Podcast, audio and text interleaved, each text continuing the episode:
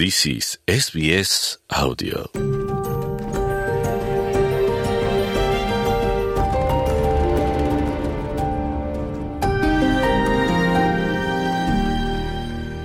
di Australia terdapat beribu warga Malaysia yang masih menunggu ketentuan rayuan visa perlindungan mereka bagi membolehkan mereka terus menetap di negara ini.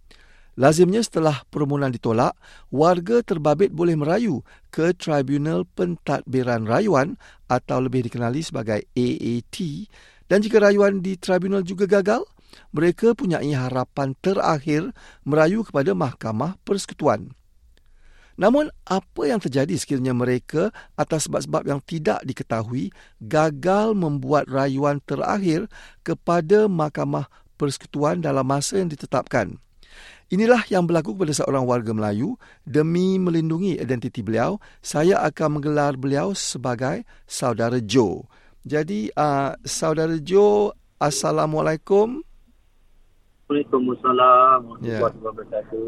Terima kasih kerana bersama SBS Melayu ya. Jadi uh, saudara Jo, saya tak perlulah memberi pengenalan maklumat terperinci mengenai uh, butiran saudara Jo. Saya rasa memadai untuk ketahui situasi yang saudara Jo hadapi ketika ini saja ya. Ini yang nak diperkatakan pada hari ini. Jadi sebelum kita bermula ya, dah berapa lama saudara Jo berada di Australia? Hmm, saya dah berada dalam dekat tujuh tahun dah. Dekat tujuh tahun ya.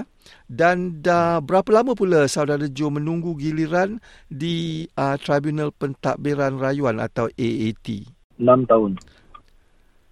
Jadi saudara Jo, rayuan di AAT gagal ya. Dan uh, selepas itu uh, saudara Jo berhak untuk membuat rayuan uh, terakhir ke Mahkamah Federal atau Mahkamah Persekutuan ya. Jadi di sini yang saudara Jo tersangkut kan lepas dapat keputusan daripada AAT sepatutnya saudara Jo memohon kepada Mahkamah Federal tapi uh, atas sebab-sebab yang tidak diketahui lah ya saudara Jo tak sempat nak buat permohonan tu ya apakah itu yang berlaku Hmm. Saya tak sempat membuat permohonan yang sekarang dah berlaku. Saya tidak ada visa. jadi sekarang ni status saudara Jo tak ada visa Mak- maknanya macam mana saudara Jo tahu tak ada visa Ah, saya tengok daripada Vivo Aha. dan saya dapat email. mengatakan apa Ah, Vivo dengan dalam Vivo saya telah tak, tak boleh buka. Sebelum ni boleh buka, sekarang tak boleh buka. Dia situ mengatakan untuk saya apply kepada visa E. Mhm. Dan email tu dia hantar kepada saya uh, mengatakan saya punya visa reject dan saya tidak ada apa-apa visa sekarang. Oh, jadi status saudara Jo sekarang ni agak terapung lah ya? Ah, ya, kenapa? Ya, macam nak kata uh, gelap pun tak gelap sebab saya difahamkan saudara Jo masih lagi boleh bekerja, betul? Ah, ya. Saya bersyukur masih boleh lagi bekerja. Apa maksud saudara Jo bila masih lagi boleh bekerja? Memang kalau orang yang um, selalunya kalau orang pendatang tanpa izin pun mereka boleh bekerja. Tapi apa maksud saudara Jo dengan masih lagi boleh bekerja? Apakah majikan saudara Jo yang saudara Jo kerja sekarang ini memberitahu saudara Jo yang saudara Jo boleh bekerja? Saya cuba hantar semua surat-surat rayuan apa semua. Eh. Okey. Saya tak dapat feedback sampai sekarang tapi saya masih boleh bekerja ni disebabkan saya pun tak tahu macam mana saya boleh bekerja. Ikutkan tak boleh kerja dah. Ada ada rekod dah. Mungkin agensi tak check macam tu lah. Pekerjaan saudara Jo sekarang ni memerlukan memerlukan uh, agensi jadi secara rasmi lah ya dipotong tax Yep. segalanya ya. Jadi Yep. pekerjaan itu masih berterusan ya. Ya, kerja ni masih berterusan lagi. Sekarang ni saya rasa dah dekat dah dekat satu tahun tapi saya masih boleh bekerja. Oh. Apakah saudara Jo tidak fikir yang mungkin majikan tidak sedari akan status gelap atau status terapung tak menentu saudara Jo ni? Mungkin sebab kalau ikutkan kalau ikutkan saya dah tak boleh bekerja dah. Saya pun dah kena terminate dah patut patutnya. Tapi saya masih boleh bekerja lagi dan saya mendapat email daripada agensi lain mengatakan ada kekosongan tempat lain meminta saya untuk adil interview. Oh. Saya jadi saya sendiri pun terfikir. Saya sendiri pun tak tahu. Apa yang sekarang ni saudara Jo uh, lakukan untuk menyelaraskan status visa saudara Jo? Ah, okey. saya sekarang uh, ada kawan-kawan, pertolongan kawan-kawan yang menolong saya sekarang dalam tolong saya untuk buatkan balik visa saya uh, dan mendapatkan status saya yang yang terakhir dan cuba mendapatkan work right macam biasa balik untuk saya bekerja balik. InsyaAllah akan buat dalam bulan ini juga, eh, bulan depan juga. Jadi status terakhir visa saudara Jo ialah visa perantaraan ya, visa bridging ya? Ah, ya, visa bridging air protection. Kalau visa A. bridging A itu membenarkan pemegang visa itu untuk bekerja ya, seperti biasa ya? Ah, ya betul. Jadi sekarang saudara Jo telah dijanjikan oleh seseorang yang beliau akan mendapatkan kembali visa bridging A untuk saudara Jo. Hmm, dia tak menjanjikan saya untuk mendapatkan visa bridging A, tapi dia janji dengan saya untuk mendapatkan visa E, bridging E, ah boleh bekerja work right. Sekarang ni saya illegal Okey. Oh, ini kali pertama saya tak nak sebut perkara itu ya. Jadi saudara Jo sadari yang sekarang ni saudara Jo bekerja ataupun berada tanpa izin lah. Jadi sekarang ni nak cuba menyelaraskan status visa saudara Jo lah ya. Ah, ya, saya cuba untuk menyelaraskan uh, secepat mungkin secepat mungkin lah. Saya pun takut juga kalau andai kata satu hari nanti tak ada rezeki tiba-tiba je uh, agensi dengan company dapat tahu yang status saya sekarang uh, illegal. Jadi hmm. saya nak kena buat cepat. Jadi pastinya uh, saudara uh, Jo risau ya bimbang ya, akan status saudara Jo sekarang ni kan? Ya betul. Saya dia yang tahu. Kesulitan dia macam mana nak hadapi.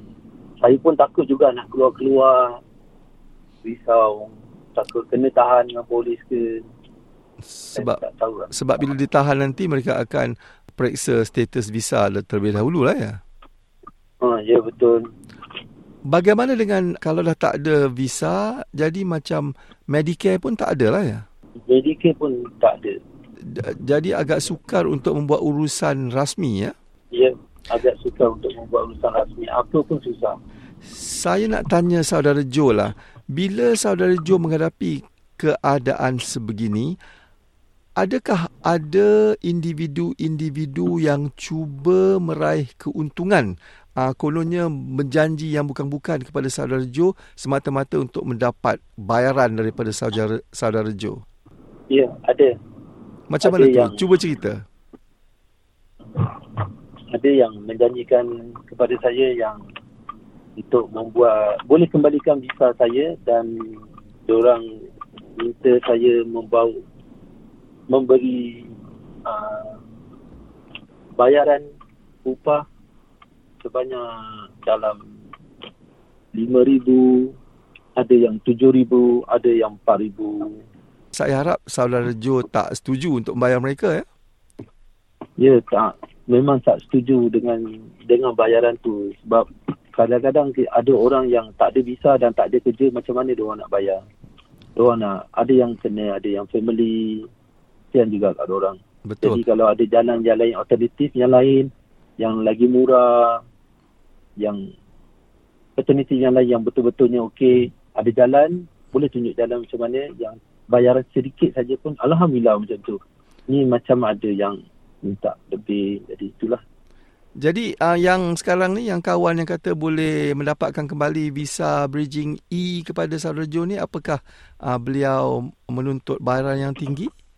Ah tak. Dia cuma menemani saya untuk selesaikan uh, masalah-masalah ni dan membawa saya pergi ke federal, membawa saya pergi ke AAT. Jadi dia cuma mengambil upah sebab dia ambil cuti. Jadi dia ambil upah untuk uh, macam dia bekerja lah. macam tu lah. Bayaran mungkin dalam 200-300 je. Jadi sekarang ni uh, segalanya tak telah dikemukakan kepada Mahkamah Federal dan AAT atau belum lagi? Belum lagi. Jadi dalam proses ya? Ya, dalam proses. Jadi saya tanya Saudara Jo lah, apa yang Saudara Jo harapkan ya yang yang berlaku? Apa kalau macam ada magic wand untuk makbulkan hajat Saudara Jo, apa yang Saudara Jo harap ni? Pengampunan kepada pendatang-pendatang yang telah melebihi tempoh visa mereka uh, yang digelar dalam bahasa Inggeris amnesty. Ya, harapan saya pun sama juga macam orang Malaysia yang lain. Saya minta harapan daripada kerajaan Australia beri keampunan, beri kelonggaran dan beri ya kami uh, seperti macam PR untuk kesenangan kami untuk bekerja dan kami banyak sangat berbudi dan kepada Australia bekerja dekat sini. Jadi kami happy dekat sini hmm. untuk menyara kehidupan kami daripada itulah sebelum-sebelum ni. Jadi kami berharap sangat ah. Terima kasih Sarjo kerana bersama SBS Melayu untuk berkongsi pengalaman Sarjo dan uh, saya harap Sarjo berwaspada ya, tidak terpedaya dengan individu-individu yang cuba meraih keuntungan atas kesulitan orang lain dan uh, semoga permohonan visa perantaraan atau bridging visa saudara Jo berjaya ya. InsyaAllah kita akan berbual lagi apabila saudara Jo mungkin mendapat keputusan uh, permohonan uh, seterusnya ni ya. InsyaAllah. Saya berharap sangat untuk mendapat yang yang sah untuk saya duduk di sini. Okey, saudara Jo. Terima kasih. Assalamualaikum. Waalaikumsalam. Dengan itu sekian satu lagi kisah warga Melayu di Australia untuk SBS Melayu. Saya Zaini Ahmad.